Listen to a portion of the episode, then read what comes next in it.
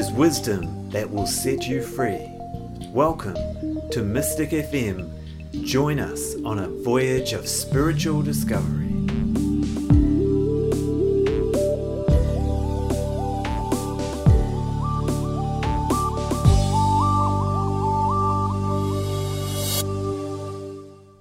Welcome, everyone. My name's Julian Rosser, and this is the Mystic FM radio show, brought to you by the Aetherius Society's New Zealand branch, based in Birkenhead on Auckland's North Shore. Mystic FM is produced by the New Zealand branch of the Aetherius Society, a worldwide spiritual organisation with centres in Europe, North America, Africa, and Australasia. We were founded in 1955 by a Western Master of Yoga, Dr. George King, who passed on in 1997. The Aetherius Society are the custodians of a vast amount of spiritual teachings given by beings from this world and beyond, which were received through the yogic mediumship of Dr. King.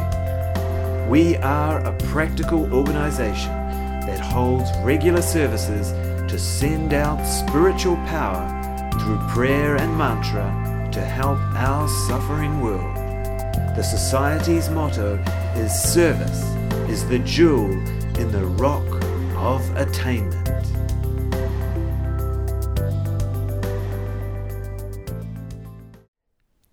Meditation is a word much used but much misunderstood. The meaning in these days is quite removed from its true meaning, which is a far more lofty goal, but nevertheless a very worthy one of aspiring to. Today, we're joined by Frank McManus to delve into the vast subject of concentration, contemplation, and meditation. Good morning. As explained by Julian, today's talk is on the fascinating subject of concentration, contemplation, and meditation. Now, before we study this subject, let us see what the dictionary has to say about these three states of mind. Firstly, concentration.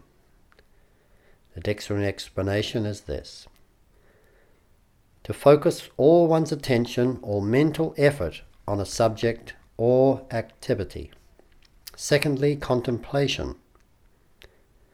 To look at thoughtfully, think profoundly and at length. And thirdly, meditation.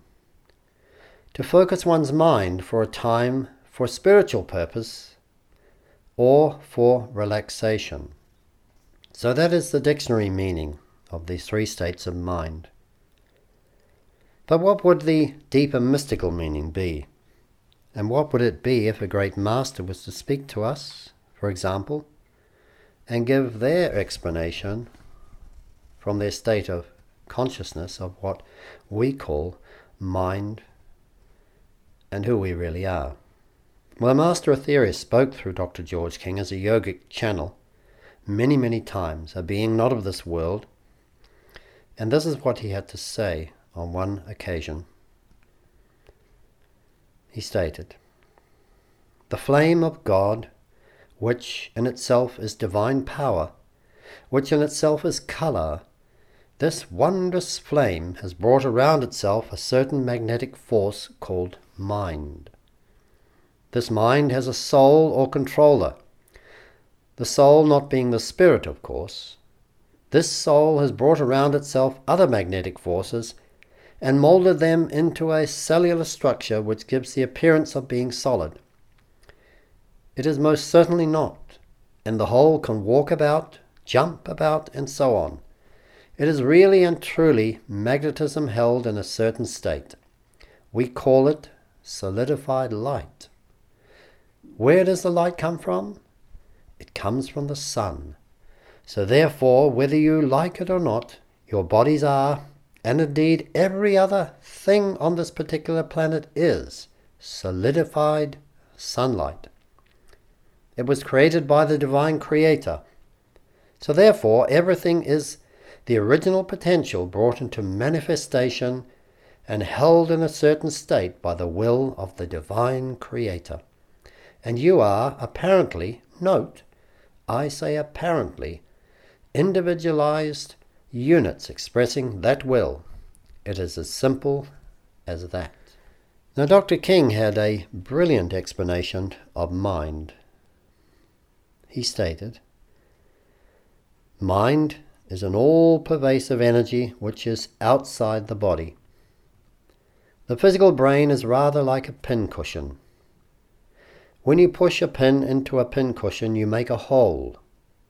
And the next time you push a pin through the self same hole, it is easier than it was the first time. When you, the higher part of yourself, think a particular series of thoughts for the first time, it is a lot more difficult than when you do it for the second, third, and fourth times. You are making a channel through the brain so that mind can enter. If you regard mind as being an all pervasive energy, a force or power outside of yourself, your brain as being a receiving set, and yourself as being the controller of this receiving set, then you get a true idea of how the mind works. You can twist certain little knobs in your brain and make your brain receive highly elevated spiritual thoughts. You can twist other knobs, and your brain will receive baser thoughts.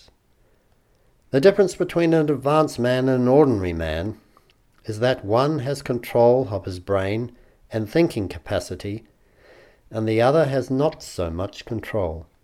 It is this control that makes the difference. The main difference between this book and a computer is a result of mind. This book is made up of five types of energy. There are only five types of energy in this world that we know of. There are five minor types as well, but they are directly connected to the five major types. These five major types of energy come from the sun. The minor types of energy may come from other sources. The major types are what yogis call the pranas. The word prana means the universal life force. You might say, how can it come from the sun and be universal? It comes through the sun, from a universal supply. The thing that made the sun made the pranas. The pranas are not mind, but mind energy. It is mind which molds the pranas. The difference between this book and a computer is that the mind of this book holds the pranas in a certain way, and the mind of a computer holds the pranas in another way. Instead of looking at one thing as being an inanimate object and another thing as being an animate object, look at them both as having mind energy, but one is in a different vibratory state from the other and a different state of evolution from the other. So we can see from this that we, and indeed mind, are far more than is usually realized and even accepted. With this thought, let's listen to a master of yoga, Dr. George King, and his brilliant explanation of concentration, contemplation, meditation concentration, contemplation, and meditation. Now, this is a very, very serious subject indeed, as you all agree. Concentration, let's split it up into three parts and let's study what, what each part really means. Concentration, what does this mean? Well, to some people it means uh, reading a book, a novel, or even looking at television. Well, this is not concentration in its strict sense. Concentration is the result of directed thought. And wherever and whenever thought is directed down a certain channel, good or bad, that attitude of mind is then termed as concentration. Contemplation is something slightly different. Contemplation is a state of mind where number one, the thought is controlled, but number two, the thought is left open to receive. If we concentrate on this little booklet, Your Higher Self Through Yoga, we would read it quite thoroughly. But if we were to contemplate on it, after we have read it quite thoroughly, we would then dissect it sentence by sentence, leaving our minds open to receive the information which this book has to offer us. If we were to concentrate on a flatfish, we would examine the fish very thoroughly, even count the fins, scales, and so on.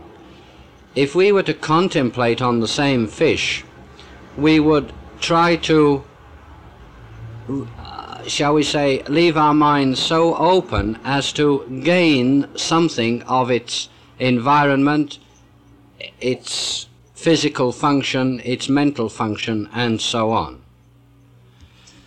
Meditation is that state where he who concentrates or contemplates becomes one with that upon which he contemplates.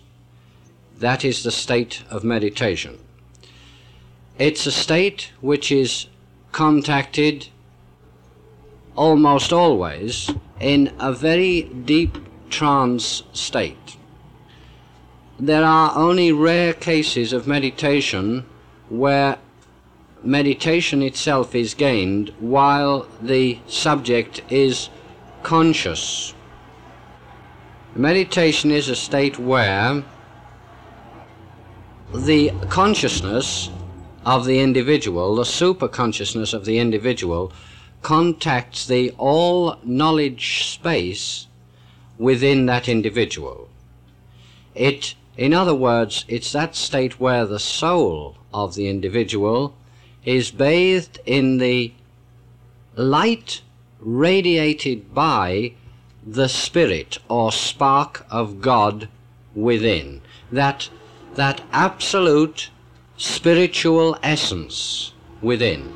Now, you will never touch that source, not on this planet, probably not in this solar system, but you can come near to it and bathe the soul in the light of this spirit.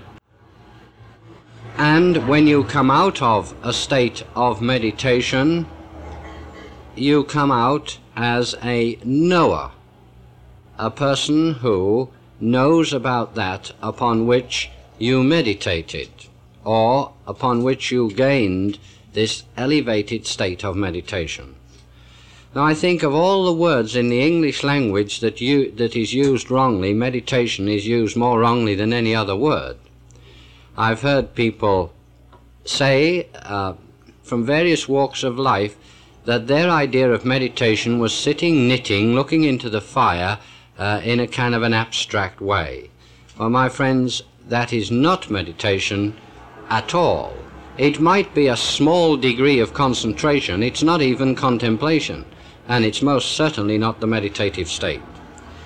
When a person has meditation, he knows it beyond all shadow of all doubt. There is no doubt at all about the state. So it's the most highly elevated state of consciousness which man can gain. Concentration. Let's get back then to concentration and to the question which we all want answered how do we train our minds so that we may easily Note this easily and without force. How do we train our mind so that we are able to concentrate? Well, one thing and one system which is bound to fail is any kind of, shall we say, force. You cannot sit down and twist up your face into all kinds of weird and wonderful shapes, hoping to concentrate on, say, anything you choose. You cannot do this. It won't work. You see, before we can understand concentration, we must understand a little bit about the brain. The brain is a receiving set, and in order to concentrate, we must tune this receiving set in to mind stuff or mind frequencies. That's what we must attempt to do. But we must go about it in the right way. Now, as Dr. King explained, we must work towards concentration in the right way. The conscious mind is rather like a grasshopper. It will move from one subject to the other. Now, an excellent way of controlling it is used to use the technique of a fisherman catching a fish. The fisherman's in the boat and the fish grabs the bait. Now, a good fisherman will not pull hard on the line. If he does and the fish is large, the line will break and the fish will be gone. What do they do? They let the fish go until the fish gets tired, and slowly they pull the fish in. And eventually the fish is so tired that it is easily landed onto the boat. Now, the conscious mind is rather like that fish. It will be always distracted. You've heard the term monkey mind. Deep breathing is a brilliant technique to control the mind, and this can be used as a focus point and is indeed used, especially in Buddhist practice. It's called. So we focus our mind upon the breath. We make the breath long, rhythmic, and deep, but we don't think of other things. We bring our mind entirely upon the breath as if the breath was a living thing. Example for example, we were a tidal pool, and the breath was the ocean. And as we breathe in, we become intensely aware of the breath, as if it was a presence like the ocean, flowing to, into us as a tidal pool. Now, the first thing that will happen, of course, is that the mind will go on to other things, like what we have for breakfast, an itch in the back or neck, a sound of something outside the room, or the, our environment. We let it go, we don't f- fight it. We bring it, um, a concentration back onto the breath, and eventually the conscious mind will slowly come around until we get to the point where we become one with the breath. And in that state, we're in a deeper state of concentration. Not only that, but we're also beginning to bring the mind and the breath together. And this is one of the great secrets of yoga. For on the breath, there is these great energies, as mentioned before, called the pranas. And as we control the pranas, we also begin to control the fluctuations of the mind, thereby enhancing our concentrative abilities. Affirmations are a wonderful way to control the conscious mind and direct it along predetermined lines for our own benefit. And they have been used in business, sport, and all forms of life not only in spiritual practice. Many affirmations could be given. Day by day and every way I'm getting better and better and better. Or I am now purifying my mind and body. There are many, many. Make sure they are positive. But when we say them, we should try to visualize and get our whole attention focused on the meaning of them, not just in a haphazard way. And then we bring a deep concentrative focus to our affirmations. Prayer is a brilliant way of concentrating the mind. Prayer is a set of thoughts directed along a certain line either to enhance and help ourselves, or more importantly, to help others. But prayer has a multi purpose. It attracts to ourselves through our concentrative ability and through the focus of our mind energy and the pranas or in and around the aura, frequencies of energy which we can attract and radiate. And we can bring amazing results through prayer, either for ourselves by enhancing the pranic flow and focus of mind energy through ourselves, or to help heal and uplift others. There are many, many ways and techniques to concentrate. and they are only a few. Now, contemplation, as Dr. King explained before, is the next step, step after concentration. So let us listen to his brilliant explanation of what this really is. Supposing, for instance, you were contemplating on something outside of yourself. Let us suppose for a moment, let us take anything at all, say it was a picture, say it was uh, an artistic drawing, or, or say it was a, a picture of some kind. One of Turner's skies, for instance. First of all, you concentrate on that particular picture and you notice the blending of the colors, the workmanship, and the draftsmanship that went into the formulation of Turner's idea of a sunset.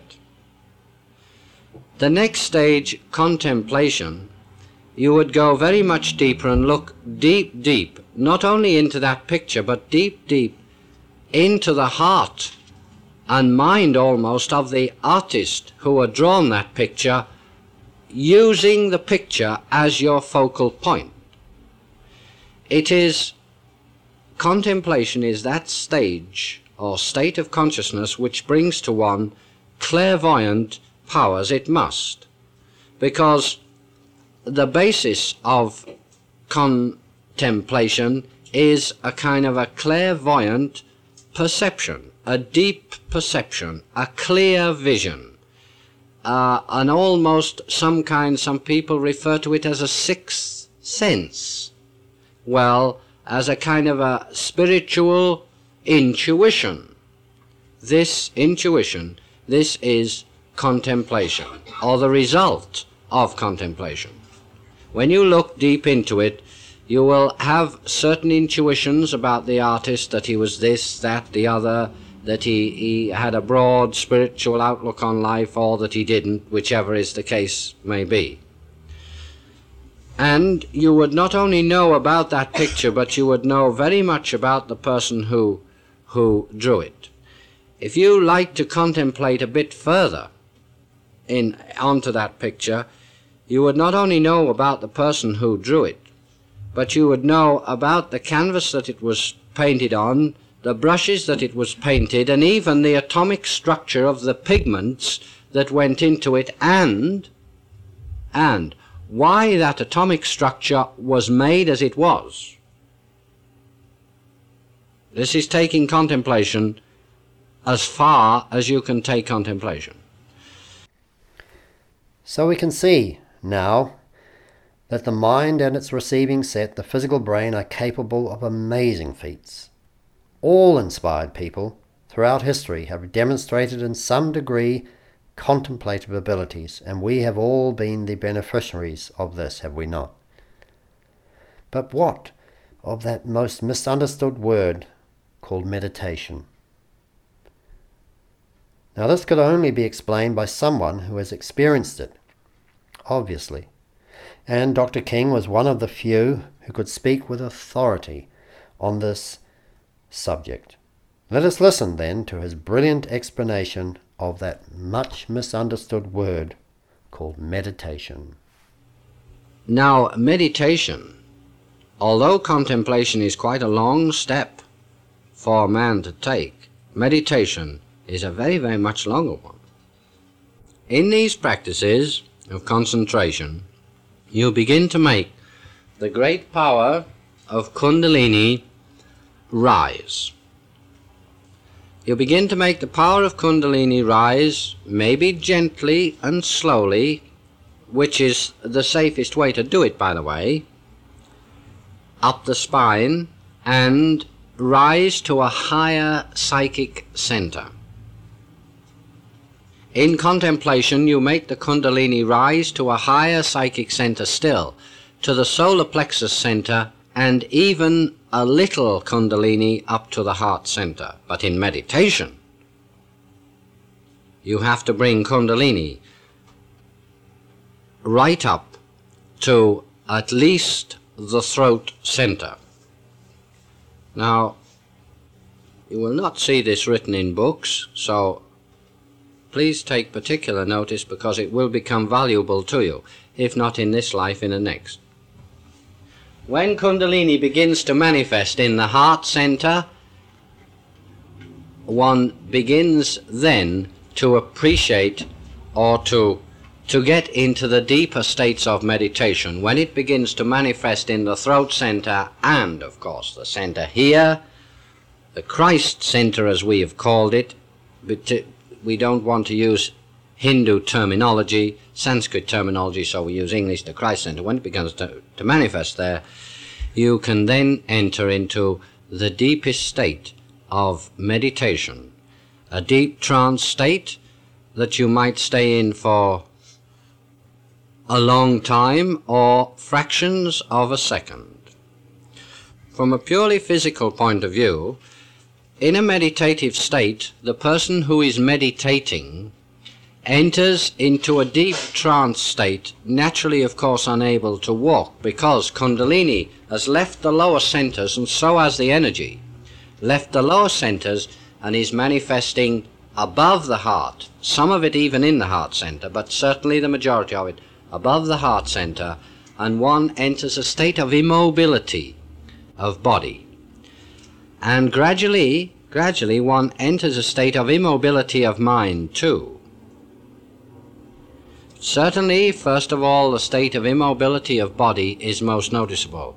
One does not walk, cannot walk, one enters into this deep state of trance, the heart itself stops functioning or it, the beats might be just imperceptible, but rigor mortis will not set in because the higher Kundalini goes, and even if you raise Kundalini in its absolute entirety, entering the deepest state of trance possible to all mankind, still rigor mortis will not set in because always you leave a band of heat around the top of the head here, not here, but around the top of the head here, there is a band of heat which will keep the blood warm enough to stop rigor mortis. So, from a physical point of view, one does not die. One enters a death like state without dying. It is conscious death somebody shoots you between the eyes with a 4-5 bullet, you will enter the state known as death. But you will enter this state unconsciously. But meditation is a state of conscious death where you, as the person meditating, is released from the limitations of the physical body. And in this state, you may even project your consciousness onto other high planes, or you may p- pick up a particular subject like that book, and you already know uh, through your concentration all the exercises there. Through your contemplation, you already know even the atomic structure of what the book's made of, but meditation will take you very, very much further than this into almost the abstract realms, and you will know why I saw fit to write that book when I did, and why these exercises have an abstract and spiritual significance to mankind, and why they were given at the time they were, and so on, and so on, and so on and you would come back out of that state and say, Well, I know about that. Because, you see, you would return as a knower rather than a person who said, Well, this is my opinion. You could then honestly, before man and God, say in a humble, gentle manner, I know this to be so. You wouldn't argue about it, you wouldn't maybe even be prepared to discuss it, but you would say, This I know to be so. And if you've reached the pure state of meditation, you would know that to be so. Well, thanks very much for that, Frank. Those were some very interesting insights. And it's always good to hear the words of Dr. King, who was someone who really could speak about these things from his own personal experience, and could therefore explain it as only one who has experienced it really can. Well, thanks for listening. That's all we've got time for this week. We hope you found it interesting, and don't forget to tune in next week for our next show. Thank you for listening to Mystic FM, brought to you by the Aetherius Society. Tune in next time for more cosmic spirituality because it is wisdom that sets you free.